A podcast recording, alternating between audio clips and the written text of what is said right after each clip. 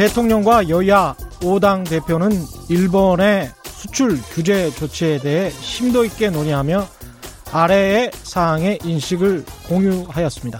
어제 나온 대통령과 여야 5당 대표의 공동 발표문 첫 문장입니다.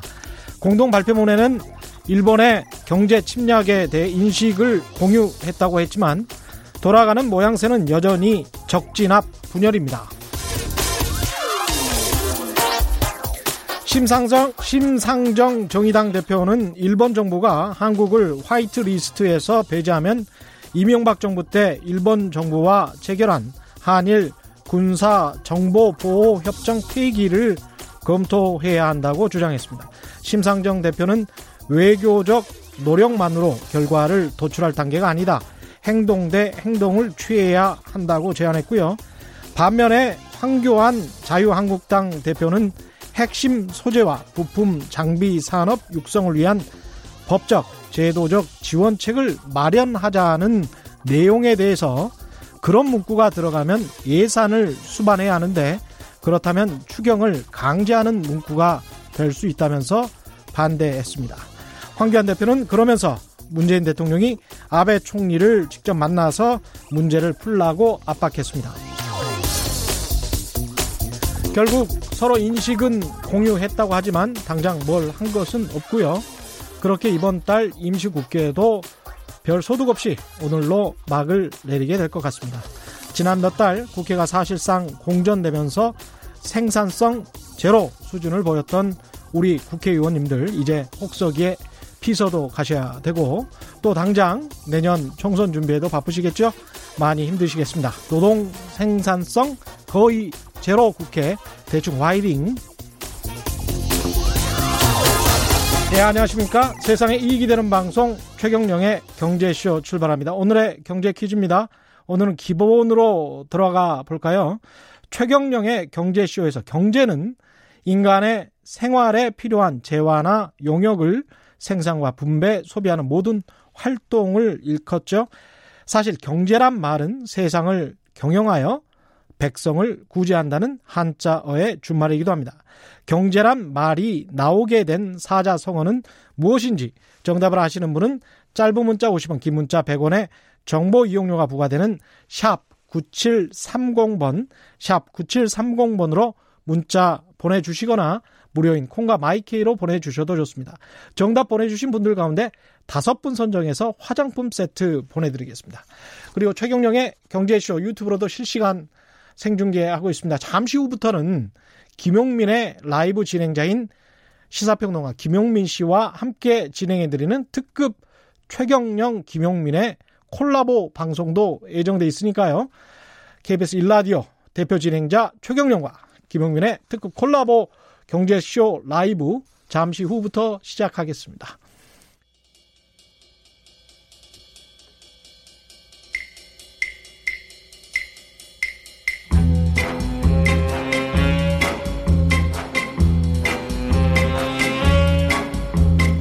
KBS가 자랑하는 진짜 기자 최경영의 경제 쇼.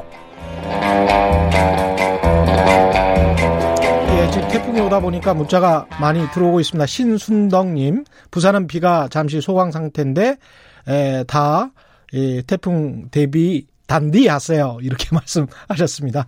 그 태풍 현황과 전망 지금 말씀드리면 5호 태풍이죠. 다나스 3시 현재입니다. 북위 30도, 동경 124.2도에 위치하고 있다고 하네요. 소형 태풍이고요. 중국 상하이 동남동쪽 약 295km 부근의 해상에서 시속 16km로 천천히 북진 중입니다. 내일 오전 전남 해안에 상륙할 것 같고요.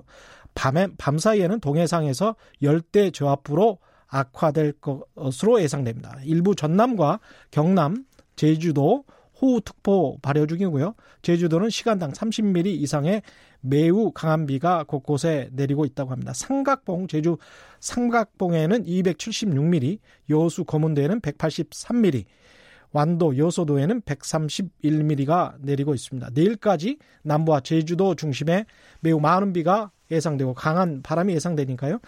아, 피해 각별히 대비하시기 바랍니다.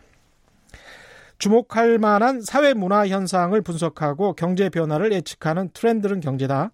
날카로운 상상력 연구소의 김용섭 소장 나오셨습니다. 안녕하세요. 안녕하세요. 예.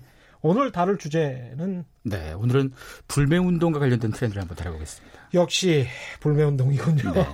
불매 운동 이 보이코트 네. 이게 보이코트가 이게 사람 이라, 이름이라면서요? 네. 어떤 사람들 아니 보이콧만 있냐 girlcott도 있지 않아야 되냐 이렇게 얘기하는데요. 그렇죠. 원래 이 어원이 찰스 커닝햄 보이콧이라는 사람 때문에 만들어진 아, 말인데요. 찰스 보이코트라는 사람. 네, 이 사람이 1839년에 그 아일랜드가 기근이 있었는데 음. 영국에서 파견된 소작농 관리자였어요, 이 사람이. 그래서 소작농들한테 뭘 거둬들여야 되는데 이 사람이 계속 강경하게 요구하니까 소작농들이 일종의 시위를 한 거죠. 예. 시위하면서 보이콧을 해버린 겁니다. 아. 그 보이콧한테 보이콧 해버린 건 거죠. 그렇구나. 그때부터 나온 말이 보이콧입니다. 그러니까 찰스 보이콧한테 네. 우리 소장농들은 이 가난해서 낼 수가 네, 없다. 낼 수가 없다고 보이콧을 해버린 보이콧. 게 보이콧이 된 거죠. 그렇군요. 이 최근 들어서 일본 제품에 관한 보이콧 불매 운동이 많이 되고 있는데 이게 전방위적으로 사회 윤리적으로 문제 있는 기업에 대해서도 벌어지고 있네요. 네. 음. 우리나라가 2010년대 들어서요. 음. 소위 갑질한 기업들에 대한 불매가 굉장히 심해졌습니다. 예. 기업들 입장에선 사실 뭐 한 번 그렇게 사고 치고 난 다음에 좀 지나면 잊어먹지 않겠나 이런 마음 가졌던 기업들이 옛날에 많았는데요. 음. 요즘 안 잊어먹습니다. 그렇죠. 갑질로 문제가 됐던 몇몇 기업 같은 경우는 벌써 몇 년 됐거든요. 그런데도 그렇죠. 매출이 회복이 안 되고 있어요. 그. 워낙 또 갑질도 심하게 하셨어요. 예. 그리고 소비자가 머릿속에 담아놓고 있는 건 거죠. 예. 무슨 소비자 단체가 움직인 게 아니고 어. 개개인의 소비자들이 반응했다 보니까 음. 이런 거는 오래 갑니다. 그리고- 갑질을 한 분들이 대부분은 또 높은 분들이잖아요. 그렇죠. 예. 회사 책임자분들도 많고. 그리고 이렇게 불매를 바라보는 관점 자체가 지금은 윤리적이거나 뭐 이런 문제가 어긋났을 땐 음. 과감하게 행동으로 소비를 보여주겠다라는 소비자가 많아지다 보니까 예. 이번 일본 불매 같은 경우도 사실 감정 대응이 아니고 그렇죠. 장기적으로 갈 수 있는 여지가 있다는 건 거죠. 그렇습니다. 일본 제품이나 기업 전체에 관한 이미지가 안 좋아질 수도 있겠죠. 근데 이번 불매 같은 경우는 안 산다. 원래 불매가 이제 안 산다는 건데 네. 이번엔 또 안 판다도 나왔습니다. 그렇죠. 예. 한국 중소상인 자영업자 총연합회가요. 음. 사실 5월 5일부터 일본 제품을 판매 중단하겠다고 선언을 했었는데요. 이 한상 청년 산업 마트 협회 회원사가 한 3,500개쯤 됩니다. 예. 여기에서는 맥주 진열칸에 일본 맥주가 지금 없고요. 아. 그러니까 마트에서 아예 불매를 하는 건 거죠. 그리고 어, 있어도 사갖고 가기가 조금 좀 쑥스럽습니다. 그렇죠. 그리고 슈퍼마켓이 2만 곳이 가입된 슈퍼마켓 협동조합 연합회에서도 음. 뭐 일본 제품 판매 중단을 선언했으니까 음. 과거 같았으면 소비자가 있는 것 중에서 안 살까 살까를 고민했다면 그렇죠. 아예 매대에 없는 건 거죠. 음. 없다 보니까 소비자도 사실은 고민할 필요도 없이 예. 이제는 매장에 가서 팔지 않는 건 거죠. 예. 어 그리고 일본 맥주를 팔던 식당이나 술집 같은 것도 동참을 해서요. 예. 지금 뭐 전국적으로 이렇게 마트나 식당이 동참하는 게 5만 개 이상은 될 거라고 지금 보고 있는데 야. 초반에 시작했던 마트들은 처음에는 해봤더니 조금 매출이 줄었대요. 저는. 예. 근데 예. 좀 지나면서 응원하는 사람들이 많아지면서 매출이 어. 좀 늘었다고 해요. 그렇죠. 또 꼭 일본 맥주만 사 먹을 필요는 그렇죠. 없으니까. 예. 그리고 편의점 같은 데서도 일본 맥주 판매는 한 20, 30% 하락했는데 음. 반대급부로 어, 수입 맥주, 일본을 제외한 수입 맥주나 국산 맥주는 조금 매출이 올라갔다고 합니다. 상대적으로 이익을 볼 수도 있겠습니다. 네. 이자카야라고 하죠. 선술집도 뭐 일본 선술집이죠. 불매 운동에 나섰다고요? 사실 일본 선술집은 자영업자거든요. 그렇습니다. 이분들은 굉장히 속상한 게요. 그렇습니다. 엄밀히 따지면 이분들이 일본하고 뭐 엄밀히 큰 관계 있는 것도 아니고 예. 하필이면 아이템을 이렇게 이런 걸 하다 보니까 문제가 된 건데요. 예. 이제 이분들마저도 우리는 일본 맥주나 사케 안 팔겠다. 아. 한국 소주를 팔겠다라고 아. 나선 건 거죠. 사실 이렇게라도 하지 않으면 음. 아예 처음부터 일본 풍 느낌 나는 데는 사람들이 아예 안 갈 수도 있잖아요. 그렇습니다. 그러다 보니까 아, 자영업자 입장에서 좀 절박한 상황입니다. 그러네요. 음. 어떻게 보면은 자구책일 수도 있겠습니다. 네. 심지어는 저 일본 화장품에 대한 불매도 있습니까? 보통은 이런 불매를 하게 되면 음. 화장품은 그다지 타격을 안 받는 경우가 많았습니다. 예, 왜냐하면 사람들이 예, 피부에 그렇죠. 자기 피부에 맞는 걸 써야 되다 보니까 음. 이미 한번 검증된 건 계속 쓰기 마련이고 특히 이걸 그렇습니다. 예. 갑자기 뭘 바꾸기도 쉽지 않습니다. 음. 대체품이 많지 않아서 그런 건데요. 근데 막상 뚜껑을 열어봤더니 한 백화점 같은 경우 어, 3일부터 13일까지 딱 열흘간 봤더니 음. 전년 동기 대비해서 18% 정도 일본 화장품이 판매가 줄었답니다. 이번 달 3일부터 13일까지 네. 야 그럼 앞으로 더 줄을 수 있겠네요. 그렇죠. 7월 한 달 동안. 확실히 이 효과가 확 드러난 건데요. 예. 심지어 화장품 마저도 불매 났었다는 거는 어. 그외 나머지의 불매는 훨씬 더 강경하게 나올 수 있다는 의미도 될 수 있습니다. 그러네요. 일본 여행 이게 지금 가장 타격이 이 크게 네. 일본 경제에 줄 수 있다고 해서 이야기가 돌고 있는데 요것도 많이 줄었습니까? 네. 어, 국내 최대 여행업체에 음. 따르면요. 일본 여행객이 하루 평균 보통 한 1,100명쯤 수준되다가 음. 불매운동 시작된 지 일주일 만에 하루 한 600명 선으로 떨어지다가 지금 예. 한 500명 선까지 떨어졌다고 해요. 예. 이러면 반 이상 떨어진 건 거죠. 음. 그리고 8월 예약도 전년 동기 대비해서 한 절반 정도 이미 감소한 상태고요. 음. 다른 여행사들도 거의 한 절반 정도 줄었다고는 다들 얘기합니다. 근데 일본은 패키지보다 개별 여행객이 많아가지고요. 아. 사실은 대형 이런 여행사의 패키지는 분명히 줄은 게 맞는데 예. 개별 여행사는 아주 크게 뭐 줄지 않았다는 얘기가 있어요. 왜냐하면 온라인에서 예. 특가 상품 같은 것들이 자꾸 나오거든요. 왠지 잘 안 가니까 갑자기 그렇죠. 상품을 싸게 하는데 어. 이런 것도 뭐 사가는 사람들이 꽤 있다는 겁니다. 음. 그래서 이런 부분들은 좀 변수가 좀 되긴 하는데요. 음. 한 홈쇼핑 회사 같은 경우도 전체 여행 상품의 매출의 한 11%가 일본 여행 상품이었는데 네. 한 홈쇼핑은 아예 일본 여행 보이콧 때문에 이 상품을 아예 안 팝니다 이제는. 음. 잠시 중단시킨 거고요. 예. 항공사 중에 저비용 항공사들은 일본 노선 같은 거 이제 뭐 당분간 없애거나 아니면 다른 노선에 좀 치중하는 이런 전략들 확실히 영향을 받고 있다는 얘기입니다. 음. 이게 지지부진하게 끄는 것보다는 확실히 안 가려면 그냥 전 국민적으로 안 가고 그리고 그것을 바탕으로 또 정부가 어떻게 지렛대로 삼아서 네. 협의를 잘 해서 빨리 끝났으면 좋겠습니다. 서로 네. 간에 친하게 지내는 거는 뭐 바람직한 거니까요. 그렇죠. 예. 그동안 일본 여행객 중에서 한국인 비중은 굉장히 높았었잖아요. 그렇죠. 일본 정부 관광국에 따르면요. 음. 한국인이 753만 명 정도 일본을 가요, 1년에. 예. 이게 일본 전체 방문객이 한 3,120만 명 가량 되는데요. 24% 차지합니다. 음. 중국 다음으로 우리가 많은 건데요. 예. 사람만 많이 가는 게 아니고 연간 쓰는 돈도 6조 한 3,500억 가 있습니다. 아무래도 중국 분들보다는 우리가 더 많이 쓰지 않을까요? 그렇죠. 예. 사실 어, 이렇게 많이 쓰고 가는 것도 음. 사실 우리 입장에서는 그만큼 오진 않거든요. 예. 일종의 무역 수지에 적자가 나는 그 여행 수지에 적자가 나는 건데요. 음. 일본 같은 경우는 내년 올림픽이 있다 보니까 내년에 한 4천만 명 관광객을 유치하겠다. 목표라며요. 목표가 예. 그런데요. 예. 사실 이러면 우리가 일조할 수 있습니다. 안 가는 거에서 지금 한 3천 뭐 120만 정도 되는 거니까 예. 목표가 사실 과하게 잡긴 했는데 음. 우리가 여기서 안 도와주면 뭐 4천만은 그냥 3천만 안 될 수도 있거든요. 그렇죠. 그리고 이런 상황들에 대해서 어, 최근에 한 여행 동호회, 그러니까 일본 여행만 전문적으로 얘기하는 커뮤니티가 있어요. 음. 회원이 134만 명 되는데요. 예. 잠정 폐쇄했습니다. 아. 우리는 일본 얘기 더 이상 하지 않겠다고 잠정 폐쇄했는데요. 물론 그렇군요. 어, 일본 커뮤니티 중에서 뭐 운영 잘하는 데 있습니다. 이건 뭐 134만 명이면 굉장히 크죠. 커뮤니티. 가장 큰 커뮤니티인데요. 예. 여기에서도 이런 얘기가 나왔었고 그리고 음. 여행 유튜버나 뭐 먹방 유튜버 중에서 일본 갔다 와서 그거 찍어서 하는 사람 많거든요. 예, 근데 찍어 놓은 게 아깝잖아요. 이런 불매 상황이 생기기 직전에 갔다 온 사람 되게 아까워서 올렸다가 아. 몰매를 맞고 다시 삭제시키는 경우도 있고요. 그리고 갔다 온 사람들은 없겠습니다. 아깝지만 그래도 지금 못 올리고 있는 상황도 있고요. 예. 하여간 이런 부분에 있어서 굉장히 좀 민감하게 반응하고 있습니다. 예. 여론조사 결과도 우리 국민 중 10명, 10명 중에 7명 정도가 일본 불매 운동에 동참할 의사가 있다. 이런 결과도 나왔군요. 네. 예. 리얼미터가 TBS 의뢰로 지난 10일에 조사한 결과에 이렇게 나왔는데요. 예. 어, 이게 10일 날도 조사하고 17일 날 다시 조사했더니 음. 좀더 늘었어요. 음. 현재 불매를 하고 있다는 사람이 10일 기준에는 48%였는데 예. 17일 조사에는 54.6%가 조금 는 거예요. 음. 확실히 불매가 어, 시작되고 나서 점점 많은 사람들이 관심을 가지고 음. 불매할 방법들 사람들이 잘 몰랐다가도 예. 이게 이게 일본 건지 몰랐던 사람들도 되게 많은데 그걸 알려주는 사이트도 나오고 해서 예. 점점 많은 사람들이 동참하기 시작해서 불매 더 많이 하고 있습니다. 최근에 이 일본 상품 불매 운동, 과거 불매 운동과 좀 다른 점이 있습니까? 사실 과거에도 불매운동 한 적이 여러 번 있었거든요. 예. 대표적인 게 90년, 95년에 음. 광고 50주년 맞아서 일본 담배 불매한 적이 있었는데요. 아, 그렇군요. 했지만 뚜껑을 열어봤더니 연말에 매출이 더 늘었습니다. 아, 그래요?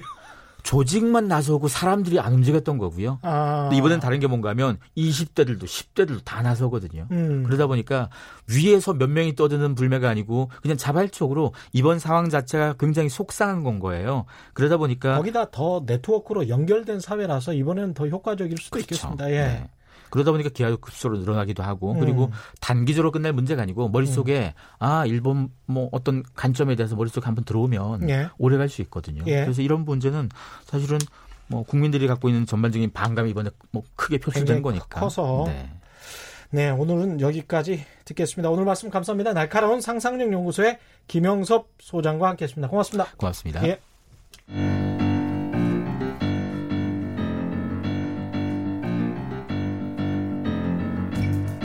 세계 100대 경제학자.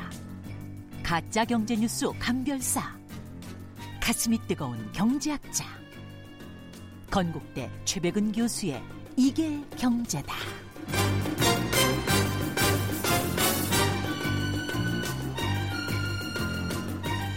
네, 앞서 소개해드린 대로 지금부터 최경령과 김용민의 특급 콜라보 방송이 시작됩니다. 지금부터 김용민의 라이브가 끝나는 7시까지 일라디오 대표, 대, 일라디오 대표 진행자, 이렇게 이야기를 해도 되는지 쑥스럽습니다.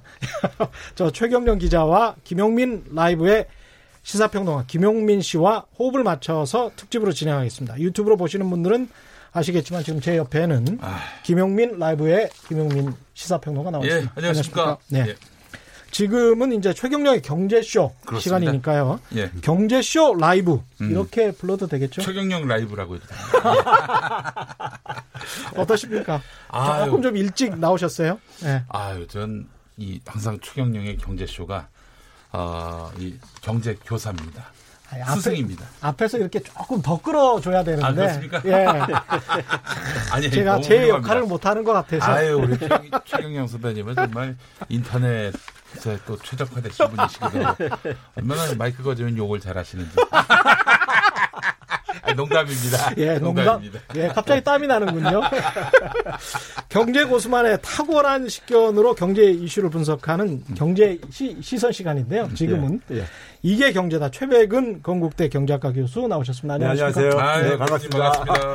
예. 서로 두 분 잘 아시죠? 아, 저는 저는 교수님하고 팬이에요. 아니 아이고 아이고. 전 정말 교수님께 예. 아침에도 교육을 받고 있고. 그래서 아, 그래요. 예, 아침엔 또 예. 김어준 계 김어준, 예, 뉴스공장. 또 최경영계로 또 전하시고. 예. 좋습니다. 오늘 저 궁금한 거 많이 물어보십시오. 예, 예, 그렇습니다. 예, 저- 경제 쪽. 우리 저 교수님은 정말 그 뭐랄까 그도그 그왜 개량 한복 입으시면은 예. 민족 지도자예요. 민족 지도자. 예. 김구 선생. 네, 김구 선생, 예. 최고 선생으로 바꿀 모시려고. 걸 한번 생각해봐야 되겠네. 지금 요즘 들어서 이제 저, 저, 저희가 어제 그제 또 분양가 상한제에 대해서 토론을 좀 진행을 했습니다. 아, 그렇습니까? 예. 근데 이제 단기간에 뭐 집값을 누르는 효과가 있겠다. 음. 아, 그래서 찬성하는 분들도 있고 그런데 장기적으로는 뭐 도심의 공급을 줄인다라는 공급론자들 주장도 있고 그래서 나중에는 집값이 더 오르는 것 아니냐라는 그런 비판 예. 어떻게 생각하십니까? 이게 이제 그 원론적으로는 이제 후분양제가 맞는 거죠. 아 원론적으로는 예. 음. 더 적극적으로 그냥 후분양제. 예. 예. 상품을 보고 구매하는 게 예. 정상적인 거니까요. 음. 그렇죠. 예. 음. 그래서 사실 분양하고 나서도 어, 입주하고 나서 굉장히 그러니까는 자기들이 생각했던 어, 이 상품하고 틀려가지고 네. 음. 많은 분쟁들도 있고 발생하고 그러잖아요. 예. 그래서 이제 후분양제가 맞고 선진국가는 어, 일반적으로 후- 후분양제입니다. 음. 후분양제인데 근데 이제 이게 왜 이제 대부분은 다 후분양제죠. 그렇죠, 우리나라만 선분양하고 있습니다. 예. 예. 그런데 이제 이게 왜 이렇게 그 안 되고 있냐면은 음. 그럼 우리가 일반적으로 많은 전문가들 같은 경우도 선진국가의 제도를 그냥 도입하면 되는 거 아니냐. 음. 그러면 선진국가 같은 효과 나타날 게 아니냐 이렇게 생각하는 경향들이 있는데 예. 에, 사실 모든 어떤 그 제도라는 것은 음. 상호 이렇게 밀접하게 연결돼 있는 게 있어요. 예.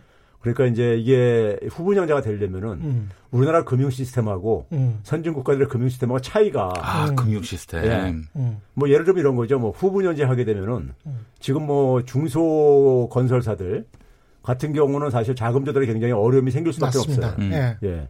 근데 이제 이 부분을 이제 금융이 사실은 해결을 해줘야 되는 거죠. 음. 근데 우리나라 금융이 그렇게 실용 어, 어, 실적이라든가 거래 실적을 가지고 이걸 뒷받침해 줄 만큼 이게 음. 지금 그만큼 저는 어, 발달이 안 돼 있다고 보고 있기 때문에 그 이거 굉장히 좀 중요한 문제인데요. 음. 사실은 재건축 조합 같은 경우도 예. 대형 건설사들이 강남에서 만든다고 하더라도 현대건설이랄지 삼성물산이랄지 아주 특급 대형 건설사들을 를 빼놓고는 네.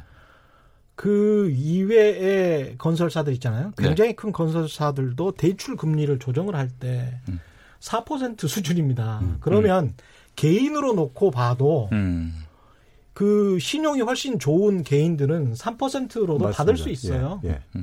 그 이하로도 받을 수가 있고 그러니까 건설사들의 신용이 안 좋아서 음. 오히려 강남에 사시는 분들도 네. 재건축 조합원들도 혜택을 덜 받고 있는 상황인 거죠. 그렇죠. 음. 근데 그걸 잘 모르고 있어요. 사람들이 그런 측면을. 네. 예, 제가 금융이 굉장히 중요합니다 이게. 건설사나 토건 자본들이 상당한 걸로 알고 있고요. 음, 또 한동안은 또 부동산 가격이 폭등하던 그런 때 음.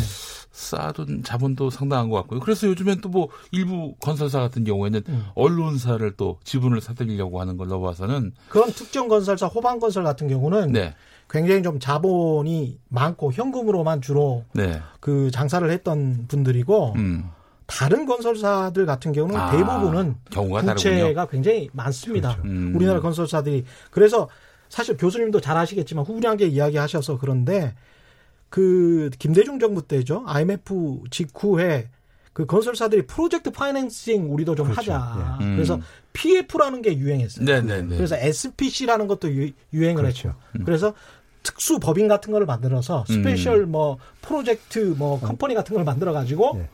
이걸 트- 뭐 프로젝트 파이낸싱을 하면 소비자들에게도 아주 저금리로 우리가 음. 잘 건물을 만들어서 지어줄 수 있다 라고 선전을 했거든요. 그게 2000년대 초반입니다. 네. 음. 20년이 지났는데 음. 아직도 똑같아요. 중금리, 고금리로 그걸 소비자한테 다 떠넘겨 버리고 그렇죠. 그걸 선분양을 통해서 소비자들이 다 갚아주는 시기예요. 네. 그, 네. 그 프로젝트 파이낸싱 가지고 네. 사실은 그 금융위기 이후에 음. 우리나라 저축은행 사태 있었잖아요. 네, 네, 그렇죠. 그 네. 저축은행들이 다 거기에 물린 거 아니었습니까? 그렇습니다. 아, 그래요. 맞아요. 예, 예. 그러니까 말만 이렇게 하고 그러면서 이제 온갖 특혜는 그때 많이 받았거든요. 네. 프로젝트 파이낸싱 한다고 이런저런 특혜는 또 건설사들 네. 뭐 저축은행도 마찬가지지만 네. 음. 굉장히 많이 받고 뭐 그럴듯해요. SPC라고 하니까 그럴듯 했었거든. 음. 20년이 지났는데 하나도 혁신을 안 했어요. 어. 여전히 소비자들만 등쳐먹고 사는 거죠. 이게 지금 상황 자체가. 맞습니다. 그러니까 예. 아까 지금 이제 뭐 음. 재건축 조합도 얘기했는데 예. 건설사들이 그러니까 높은 이제 금융 비용은 음. 다 소비자들한테 전, 전가가 되게 돼 있어요. 아. 결국은 그러니까 소비자들한테만 피해가 계속 이제 넘어가는 구조다 보니까 예. 음. 이게 그러니까 어, 건설사들의 어떤 낙후성이라든가 금융 시스템의 낙후성들의 음. 피해를 고스란히 사실 소비자들이 보고 있는 거죠. 1977년에 그 이렇게 그 우리나라에도 어 이 선분양 제도가 음. 도입되다시피 하지 않았습니까? 그 무렵에 그 저, 건설사는 자본이었고 네. 그렇다고 또 뭐 정부가 뒷감당을 해줄 수 있는 것도 그렇죠. 아니고 그러니까 음. 소비자들이 먼저 돈을 내시고 그 돈 모아가지고 이제 집 짓는다는 거 아니었어요? 예. 예. 근데 이 77년으로부터 40년이 훌쩍. 지났는데 예. 아직까지도 아직도. 이런 낙후된 시스템으로 예. 계속 이 집이 만들어진다는 게참 예. 납득도 안 되고요. 예. 그냥 가만 앉아 있으면서 땅도 국가가 대주거나 아니면 음. 재건축 시행사가 네. 조합들이 대주거나 네. 그걸 가지고 그냥 가- 가만히 그냥 장사하는 그런 식입니다. 저- 굉장히 안전한 장사를 하고 있는 거예요, 국내에서. 네. 저는 예. 그래서 이제 그 시중은행들이 좀 못하는 음. 부분들을 음. 그 주택건설 공제조합이라는 게 있어요. 예. 그 이제 주택 건설사들이 회원으로 되어 있는 이제 음. 조합이죠. 그리고 이제 주택 금융공사라든가 공적으로는 또 마찬가지로 음. 이런 데들이 좀 그러니까는 그이 이 건설사들에 대해서 특히 음. 중소 건설사들에 대해서 음. 좀 이제 자금 지원을 자금 지원을 좀 이렇게 해줘 가지고 소비자들한테 그러니까 음. 그 비용이 좀 최소화되고 음. 공급에도 그러니까는 어떤 좀 부정적인 영향을 안 미칠 수 있도록 예. 하는 이러한 장치를 좀 마련하면서 좀 이걸 좀 이제 후분양제를 음. 좀 어, 검토해봤으면 좋겠습니다. 이 저 김용민 씨 개인적인 재테크나 네. 투자 예. 이런 거 질문하셔도 됩니다. 아유, 저- 교수님한테. 저는 저희 집은 이원 집정부제입니다. 좀, 예. 예, 그래서 생각을 내치와 좀- 외치가 좀 갈라져 있어가지고 왜, 왜 내치 쪽으로도 질문을 좀 해주셔도 저는 외교 국방만 담당하고 있기 때문에 집에 도둑이 들어오나 안 예. 들어오나 이런 것만 관심을 갖고 있습니다. 예, 경제 예. 퀴즈 보내드리는 동안 음. 좀 생각해 보십시오. 경제 퀴즈입니다. 그 경제, 인간의 생활에 필요한 재화나 용역을 생산과 분배, 소비하는 모든 활동을 일- 일컫죠. 사실 경제라는 말은 세상을 경영하여 백성을 구제한다는 한자어의 준말이기도 합니다. 경제란 말이 나오게 된 사자성어는 무엇인지 정답 아시는 분은 짧은 문자 50원, 긴 문자 100원에 정보 이용료가 부과되는 샵 9730번으로 문자 보내주시거나 무료인 콩과 마이케이로 보내주셔도 좋습니다. 정답 보내주신 분들 가운데 다섯 분 선정해서 화장품 세트 보내드리겠습니다. 아유 좋습니다. 예. 예. 아 저는 교수님 뭐 우리 저 최경영 선배님께 한번 예. 여쭙고 싶은 게 요즘 뭐 최저임금 때문에 음. 뭐 이런저런 또 사회적 뭐 논란도 있고 또 상처받는 분도 있고 뭐 음. 그렇지 않습니까? 음. 예. 뭐 결국 이제 가난한 사람들끼리 또 서로 싸우는 양상으로 됐는데 예. 아니 그 국가가 적극적인 재정 정책을 펴가지고 예. 기본 소득을 좀 확충한 다음에 에, 그런 다음에 이제 에, 이 국민들이 최저임금으로 인해서 그 서로 이제 설왕설래하는 일이 없도록 음. 논란을 벌이는 일이 없도록 할 수는 없는 것인가? 그러니까 기본 소득을 보장해 주면은 인간으로서 살아가는 최소한의 품격을 보장해 줄 수 있는 그런 방식으로 정부가 좀 적극적인 재정 정책을 펴는 것이 어떨지. 어, 저는 절대적으로 지지해요. 아이, 기본소득을 예. 예. 예. 왜 그러냐면요. 네. 우리가 어, 일반 사람들은 한, 그 자기가 살던 시대의 경험에 이제 에, 익숙해가지고 네. 어, 이 시스템 자체가 바뀌는 시대의 경험들에 대해서 이제 예, 바뀌었던 것들에 대한 경험들이 없잖아요. 네네. 근데 기본소득이라는 게 사실은요, 이 그 산업화 초기에 네. 산업화 초기에 보수주의 사상가들이 주장했던 아. 좌파 정책이 아닙니까? 아니에요. 음. 오. 이게 왜 그러냐면은 예. 농업사에서 산업사로 넘어오면서 예. 우리 이제 중고등학교 때 보게 되면 러다이트 운동이라고 이런 거 맞습니다. 그, 기계 그, 파괴 예, 운동. 이런 네. 거 그, 제가 들어본 적 있잖아요. 그 그렇죠? RATM이라는 저기, 그, 저기 그 밴드가 있어요. 예. 네. 기계 한이 맺힌 사람들 RATM이라고. 예. 그래서 이제 그 당시에 음. 그게 왜 나왔냐면은 일자리가 이제 많이 이제 없어진 거예요. 초기에요. 네. 이제 우리가 산업화 음. 초기에요. 그러면서 이제 거기서 어 이제 그 일자리 문제를 에, 해결하고 그다음에 소득 불평등도 굉장히 심해지고 예. 그래서 우리가 대표적인 그러니까 보수주의 사상가 중에 한 분이 네. 존 스튜어트 밀이라고 있잖아요. 그렇죠. 예, 예. 이분이 자유주의자. 예, 예. 이분이 이제 뭐라고 하냐면은 한 사회에서 생산된 에, 소득을 음. 먼저 가장 먼저 배분은 어떻게 했냐면은 그 사회 구성원들이 음. 에, 그 구사의 구성원들의 최소 생계에 필요로 하는 부분을 음. 먼저 나눠주고 그렇죠. 아. 예, 예, 예. 나눠주고 그 나머지는 이제 그 다음에 이제 우리가 오늘날 하는 것처럼 자신의 능력에 따라서 음. 음. 노동, 자본, 뭐 이런 토지 생산성에 따라서 그다음부터 나는 분배하는 것이 에, 맞다. 이제 이런 식의 얘기를 했었어요. 네, 네. 그렇군요. 예. 어. 그러니까 그러니까 순서가 있는 거네요. 그분은 예. 그러니까 사실 국가가 세금 걷고 이런 거 굉장히 싫어했던 분이에요. 음. 존스미는. 음. 근데도 불구하고 그런 기본소득을 주장했던 것은 음. 그러니까 농업사회 속에서의 우리가 분배 시스템하고 예. 산업사회하고 분배 시스템이 달라질 수밖에 없는 거거든요. 네, 네, 같이 바뀌- 지금 우리가 보게 되면 음. 이 3, 4차 산업혁명에 의해 가지고 예. 일자리 이 변화가 네. 엄청나게 일어나고 있는 게요. 음. 예를 들어서 어, 경제학 교과서에는 음. 경제학 교과서에서는 우리가 보게 되면은 성장을 하게 되면은 일자리가 생긴다는데 예. 그거 깨진 지 오래됐죠. 네. 뭐 고용 없는 성장 이런 얘기 아주 예, 예. 진부하게 될 정도로요. 예. 그다음에 경제학 교과서에 보게 되면 기업이 일자리를 만드는 주체로 돼 있어요. 음. 그런데 현실을 보게 되면요. 과거에는 기업 가치가 크면 클수록 예. 그 기업이 고용하고 있는 고용 규모도 컸습니다. 비례했습니다. 근데 예. 지금 그게 완전히 깨졌어요. 예. 음. 우리가 흔히 말해서 뭐 페이스북이라든가 애플 이런, 이런 기업들 보게. 되면은 예. 네. 예. 기업 가치는 굉장히 옛날보다 커졌는데 고용은 별로 안 하고 있거든요. 음. 네. 그러면 이게 이제 그러니까 어, 그 일자리 시스템이 바뀌면서 제일 타격을 보는 게 바로 청년 일자리 같은 경우들이에요. 아. 음. 청년들은 더군다나 과거 산업화 시대의 교육을 받았는데 현실은 지금 그러니까 산업화 이후 시대로 이후 시대로 좀 어, 진행하고 음. 있고 예. 그래서 대규모 지금 청년들 일자리 문제가 발생하고 있잖아요. 음. 그럼 이 부분에 이 부분을 결국 시스템 실패라는 얘기예요. 음. 시스템의 어떤 갭, 갭 문제이죠. 격차의 문제. 예, 예. 그래서 예. 이 문제를 해결하기 위해서는 저는 기본소득 도입이 저는 불가피하다고 보고 기본소득을 사실 실리콘밸리에 예. 혁신 창업까지 주장해요. 음. 근데 그 사람들이 예, 인본? 인본주의자라서 그런 게 아니에요. 예. 음. 그 사람들은 기술 진보의 현장에 있는 사람들이다 보니까 음. 네. 이 속도로 가다 보면은 자기들이 그러니까 기술 진보로 많은 생산을 하더라도 예. 사회가 소비해 주지 못하면은 음. 음. 이게 지속 불가능하다 이거죠. 예. 아. 그래서 얘기하는 거예요. 예. 예. 자기들이 만들어 놓은 것을 그러니까는 이게 에, 사회에서 음. 잘 이게 에, 유통되고 그렇게 되기 위해서는 음. 기본적으로 사회 시장 수요가 뒷받침돼야 되니까 예. 네. 그래서 최소한의 소득을 뒷받침해야 된다 뭐 이런 어, 저기. 그 교수님이 만약에 네. 어, 대통령이라면요. 어, 그래서 경, 그 국민들에게 국민소득, 그러니까 기본소득을 제한을 한다면 한 월 얼마 정도 이렇게 국민들에게 이 정도 지급해야 된다라고 어, 생각하고 또 그걸 추진하시겠습니다. 저는 이제 그 결국 재원 마련이 이제 문제일 텐데 네. 재원 마련을 어, 지금 현재 우리가 뭐 학자들이 추정하는 거는 네. 음. 지금 현재 그러니까는 뭐 세금 같은 거 가지고 한뭐한 1인당 한 30만 원 정도 가능하다 뭐 이런 주장들도 있고 그랬었는데 음.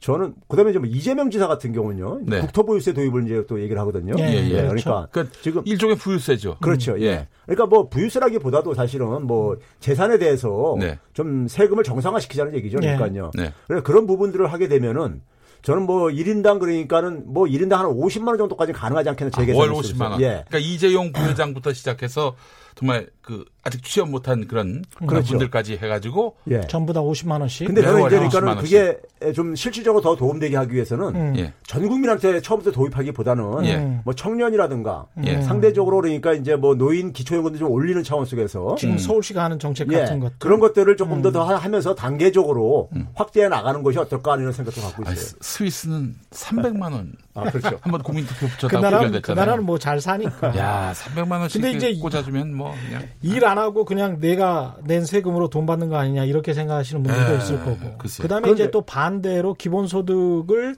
주면은 그거 가지고 그냥 노는 게 아니고 창의적으로 어떤 사람이 나타나서 기본소득만 가지고 생활할 수 있다면 뭔가 창의적인 또 다른 생산적인 일을 해내서 그 사람이 또 엄청난 부를 가- 사회에 가져다 줄 수도 있다. 뭐 이런 이론도 있는 것 같고 어떻게 예, 생각하십니까? 그러니까 첫 번째 부분에 대해서는요. 지금 우리가 그 이 근로 의욕을 이제 저하시킨다 이거예요. 그러니까요. 음, 예. 공짜 소득을 주게 되면요. 예. 그런데 지금은 그러니까는 근로 의욕이 없어서 지금 저기 우리가 일을 안 하는 게 아니라 음. 일자리가 지금 없는 거예요. 없어서. 어. 예? 이게 근본적으로요. 일을 하고 싶어도요. 그러니까요. 그다음에 두 번째는 뭐냐면은 이 지금 청년들이 말이에요. 청년들한테 우리가 많은 그러니까 창업이라든가 창직, 음. 자기 일자리 스스로 만들어라 뭐 이런 거 많이 이제 우리가 권유하잖아요. 네.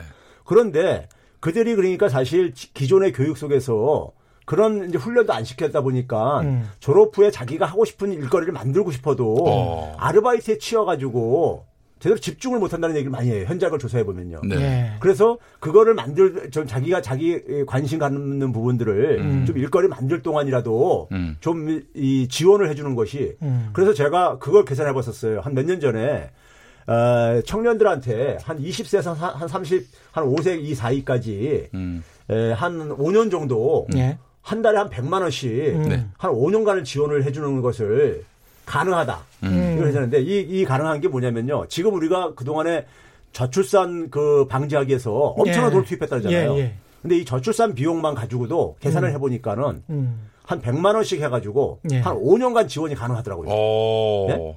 그러면은 그 아이들이 그, 그 젊은이들이 그러니까 자기가 20세에서 34세 이 사이에 음. 어떤 선택을 해가지고 자기가 준비됐을 때한 예. 5년을 그러니까 그걸 혜택을 보는 거예요. 음. 네, 청년들이요. 예. 그래가지고 그 받는 그걸 소득을 지원받을 동안에 자기가 하고 싶은 일을 이제 그러니까 이제 만드는 거죠. 음.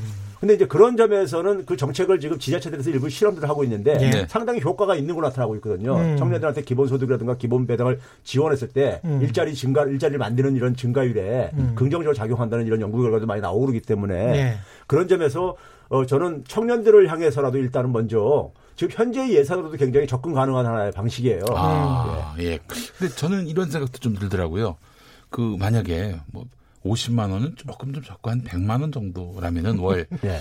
노동 역전이 발생하지 않겠는가? 노동력전. 그러니까 내가 뭐 굳이 뭐 일자리를 안 가져도 뭐 천천히 준비하면서 내 하고 싶은 일 그렇죠. 하면 된다. 예. 음. 이런 생각이 퍼지게 되면은 음. 이젠 정말 구인난에 시달리게 된다는 것이죠. 그래서 음.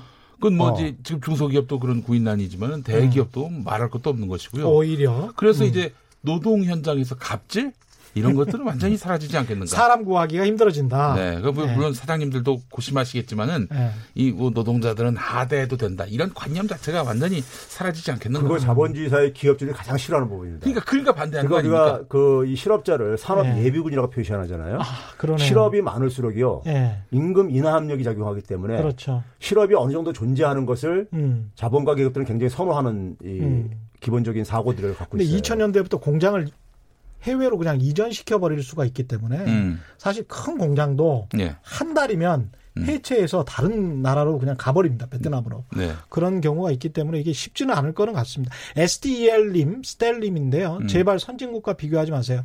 우리는 어, 우리나라 다른 나라에서 보면 선진국입니다. 뭐 이런 이런 생각을 하신 건가요? 음. 아니면 우리는 일본에 당할 만 하다는 생각. 이렇게 이제 STEL님은 이엘님의 생각은 어떤 생각이신 건가요? 그러면 그 선진국하고 제발 선진- 비교하지 마라. 뭐 이런 말씀인데. 제발 선진국과 비교하지 마라. 예. 이게 STEL님의 생각이신 거군요. 예, 예, 예. 우리 자신에 대해서 좀 자부심 가지란. 자부심 자부심을 가져라는 게 아니고 아니 그러니까 이제 밑에는 어, 예. 우리는 선진국이 아니다 이런 말씀이신가 보군요. 예, 보내신 분은 예, 그런 생각인데.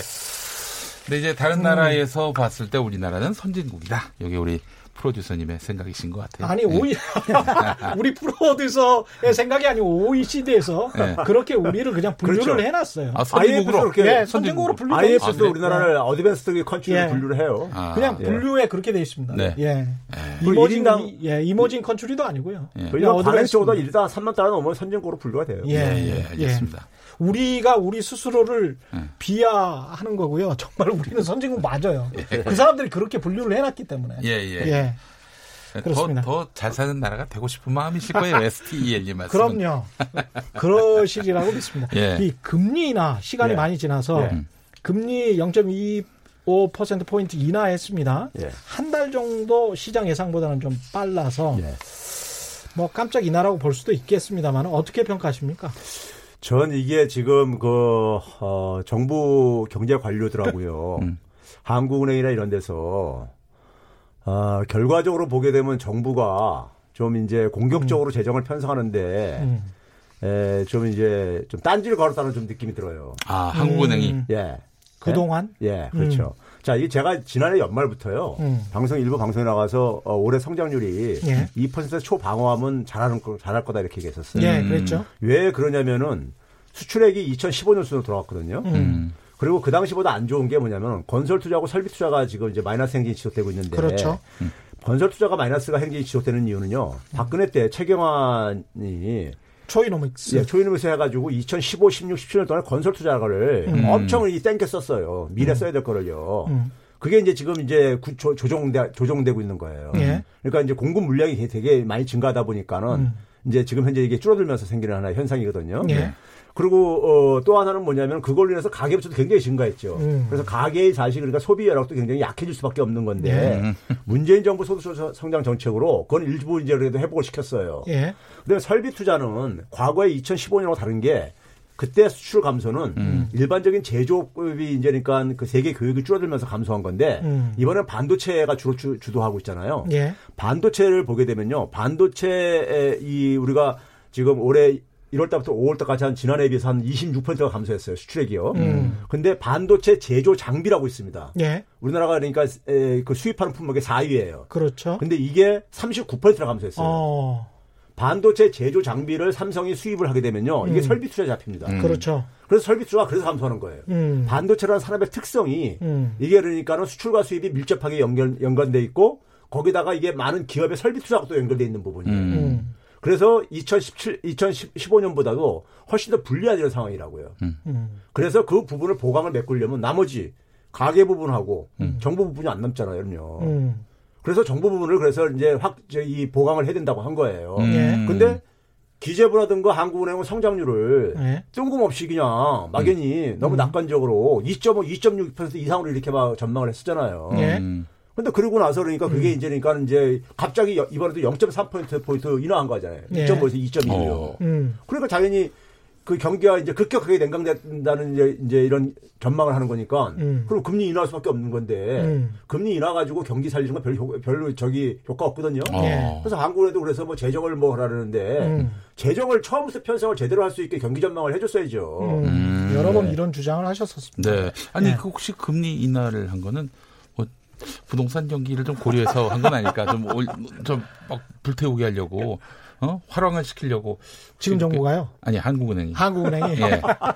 아, 금리가 인상되면 얼마나 사실 좀 어려워집니까? 한국은행 뭐 그- 그렇게까지 저는 저렇게 생각할 거라고 생각 안 그렇죠. 하고요. 여전히 예. 대출 예. 규제가 남아 예. 있으니까요. 음, 예. 네. 강성도님이 이런 말씀하셨네요. 미국 월가 월스트리트 가본 적 있나요? 음. 예, 가본 적 있습니다. 거기에는 미- 비싼 양복 입고 차 타는 사람이 있는 거리가 있고 그 다음 블록에는 구걸하고 굽는 사람 있어요. 샌프란시스코도 그렇습니다. 음. 미국도 심각합니다. 사회 안전망이 중국과 미국에 비하면 한국이 튼실한 편이에요. 이런 말씀이신 것 같습니다. 네. 그런데요. 예. 네. 미국하고 중국이 음. 세계에서 가장 불평등이 심한 나라예요. 음. 그러니까 좀 비교를 하시더라도 음. 예. 뭐 유럽 국가들도 있고 네. 그런데 미국하고 중국은 전 세계적으로 불평등이 가장 심한 나라입니다. 그래도 G2니까 뭐 이렇게 미국 중국 얘기하시는 것 같아요. 근데 미국의 실제 사회 안전망을 거기하고 비교하지 말라 이거. 예, 그렇습니다. 그러니까 미국의 최근에 나온 여론조사에서도 미국 인구의 한 40% 정도가 음. 먹고 살기 힘들다. 겨우 벌어서 겨우 산다. 어. 이렇게 이야기를 하고 있고요. 한 50% 정도가 우리나라 돈으로 일당 한 2만 원 수준. 어. 그러니까 전체적으로 봤을 때 일당이요? 시급이 예, 아니라? 예, 예. 오호. 아니요, 아니요. 시급. 시급이? 시, 급 2만 원 수준. 그래서 한 네. 한 달에 한 제가 계산해 보니까 한 320만 원이 예. 수준이 50% 정도가 그 정도를 받고 있어요. 오. 미국 근로, 시, 근로소득자에. 예. 그러니까 미국 시- 생각보다 그렇게 많이 받지 않습니다. 예, 미국 시민들의 21%가요. 예. 가구 21%가 저축액이 한 푼도 없습니다. 음. 어, 맞아요. 예. 맞습니다. 특히 이제 유속, 유색 인종계는 저축액이 음. 거의 없습니다. 그래서 그런 것들이 이제 예. 미국 경제의 부실함을 예. 나타내는 거죠. 그리고 양극화가 굉장히 좀 심하다는 것이고, 아. 그 시사평론가시기도 하지만, 네네네. 한 가정의 아버지시기도 하고, 사업가시기도 하고, 여러모로 재테크에 좀 관심이 있지 않으세요? 아유, 재테크는 할 시간도 없고 뭐 예. 잘 모릅니다. 저 그런 건 정말 그래요? 아, 예. 수완이 없습니다, 제가. 그래요? 예. 지금 저 집은 어디 사세요? 경기도 용인에 살고 경기도 있습니다. 용인에 예. 그 부동산으로 투자는 안 하시는 거예요? 아, 그렇습니다. 제 분양가보다도 떨어졌어요. 분양가 분양가보다 떨어졌어요? 예, 예. 심각하군요. 거기는 재밌어요, 동네가. 아, 전세 가격하고 집값이 거의 비슷합니다. 아. 전세 가격하고 예, 예, 그러니까 예. 사는 그 사는 가치는 좋다 그 말입니다. 하여간 뭐 저기 동네가 예. 뭐그 환경이 아주 좋습니다. 환경이 좋다. 산이 있고 들이 예. 있고 뭐 그렇습니다. 산이 예. 있고 들이 있고 예. 예, 도로는 안 있고 뭐 이런 수준. 도로도 아니 도로는 있습니다. 아니, 저 전기 들어오고 수도 들어옵니다. 아, 네 오해하실까봐 그러는데. 예, 지금 문자 어떤 게 있을까요? 음. 아, 어떤 분이 이런 말씀을 하셨네. 0661님. 음. 웃긴다 회사 한 번 운영 못한 사람들이 항상 이런 이야기를 하지. 아마 이 기본소득에 관련돼서 이제 네 그렇습니다. 저희가 이런저런 이야기 하니까 음. 직원 봉급이나 좀 줘보고 이야기하지. 뭐 네. 이렇게 말씀하셨는데 예. 김용민 씨는 사업가 아니십니까 지금? 네. 누구 월급 주고 있죠? 한 다섯 명 정도 월급 주고 아, 있습니다. 예. 저도 제 와이프도 저 개인 예. 사업자인데 여섯 명저 월급 주고 있습니다. 예. 대단하시군요. 예. 사실 김용민 씨 같은 경우에는 새벽 몇 시에 일어나세요? 제가 한 다- 들었는데 네, 한 다섯 시 여섯 시쯤. 이재용 씨 수준입니다. 이게. 어우, 아, 그래요? 예, 삼성전자 이재용 씨가 4시나 5시 정도에 어, 저는 4시나 일어나는데 5시 일어나는데 예. 이 시급의 차이가 큽니다. 제가. 가장 늦게 예. 일어납니다. 저는 뭐 한 7시 반쯤에 일어나는데 역시 그래서 저는 직장인이 제일 맞습니다. 예. 커크 펄펄님, 대한민국 경제학계의 이순신, 최백은 교수님, 아이고. 아, 이렇게 개량한복이 아니라 갑옷을 입히세요. 갑옷을 입혀야 될것 네, 같아요. 다음에는 예. 예. 갑옷 유튜브에는 갑옷을 이렇게 씌워가지고 이렇게 네. 마지막으로 저희들이 다 그 아빠잖아요. 집에 가면 예, 예, 아버지고 뭐 이런데 경제 교육 같은 것을 아이들에게 어떻게 시켜야 될까? 음. 요 말씀 한- 한마디만 좀 해주십시오. 저는 그 음. 경제 교육을 시켜야 된다는 기본적인 그 주장에는 동의를 하는데 예. 우리가 우리나라 부모들이 너무 자식들에 대해서 과잉보 음. 너무 이제 그러니까 그 자, 자녀들에 대한 어떤 애정이 너무 과, 과, 과한 것 같아요 제가 보기에는. 예. 네. 그런데 어쨌든 간에 그러다 보니까는 어 아이들이 어떤 하나의 이런 스스로 이제 그러니까 판단하는 거라든가 자립이라든가 이런 네. 부분들에 대해서 좀 이제 에, 너무 저기 저 소홀한 부분도 있는 것 같아요. 음, 그런데 이제 아이들이 커가면서요. 음, 커가면서 좋든 싫든 간에 현실 경제 문제에 대해서 음. 에, 에, 많이 생각들을 해요. 음. 하는데 이제 문제는 뭐냐면요. 에, 우리 아이들이 대개 보게 되면 이제 그런 얘기 하잖아요. 그 뭐 건물주가 되겠다는 꿈을 갖고 이렇게 있듯이 그렇죠. 예? 그렇죠. 예? 예. 그리고 이제 또 보면은 이제 그 제가 대학에서 한 30년 하다 보니까요. 음. 학생들도 투자를 구할 때 음, 이게 굉장히 잘못된 생각을 갖고 있는 게 뭐냐면요. 음. 그 소위 말해서 내부 정보를 이용을 해가지고 음. 그래가지고 그 선, 이제 선취득한 정보라든가 이런 거 가지고 돈을 벌 수 있는 이런 것들을 하나의 굉장히 능력이라고 생각하는. 심각하네요. 교수님 20초 남았습니다. 예. 천박한 능력. 능력 이라고 생각하는 그러니까 경향이 있어요. 그래서 우리 어른들이. 우리 예. 어른들이 기성 이 기성 세대들이 다해를 좀 잘못 만들어 놓다 보니까 지금까지 현실 교육을 좀 최백은 교수님이었습니다. 최경영 김용민의 콜라보 방송은 김용민 라이브에서도 계속됩니다.